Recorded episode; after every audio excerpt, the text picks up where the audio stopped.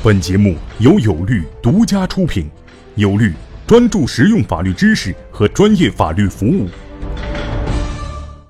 大家好，我是王英军律师。今天我给大家讲的词条是股权融资。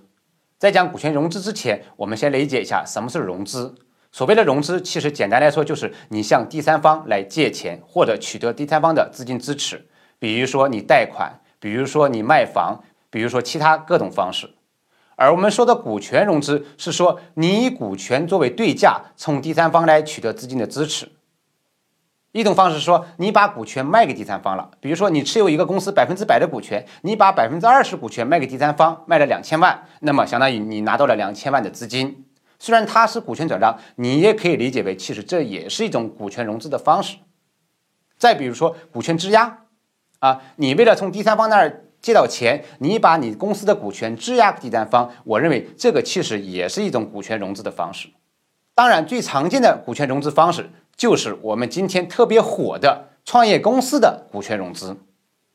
那就是创业公司的股东以他的股权为对价，向投资方来求得一定的资金，这就叫股权融资。那么，他求得资金的方式既不是股权转让，也不是股权质押，而是说所有的股东以股权稀释的方式，那么求得投资人的资金支持，获得融资。投资人的钱怎么来呢？我们可以举个例子，比如说一个创业公司，那么你可能你的注册资本只有一百万，但是你做的很不错，经过和投资人的协商，把你的公司的估值做成五千万，投资人呢决定投你五百万。OK，这种情况下。所有的创始股东就把你的股权同比例稀释出百分之十给到投资人，实现你融资五百万的目的，这就是增资扩股的股权融资。当然，投资人这五百万会以一定的方式来介入到公司，那就是这五百万里面有很小的一部分会成为公司的注册资本，那么其他的资金会变为公司的资本公积金。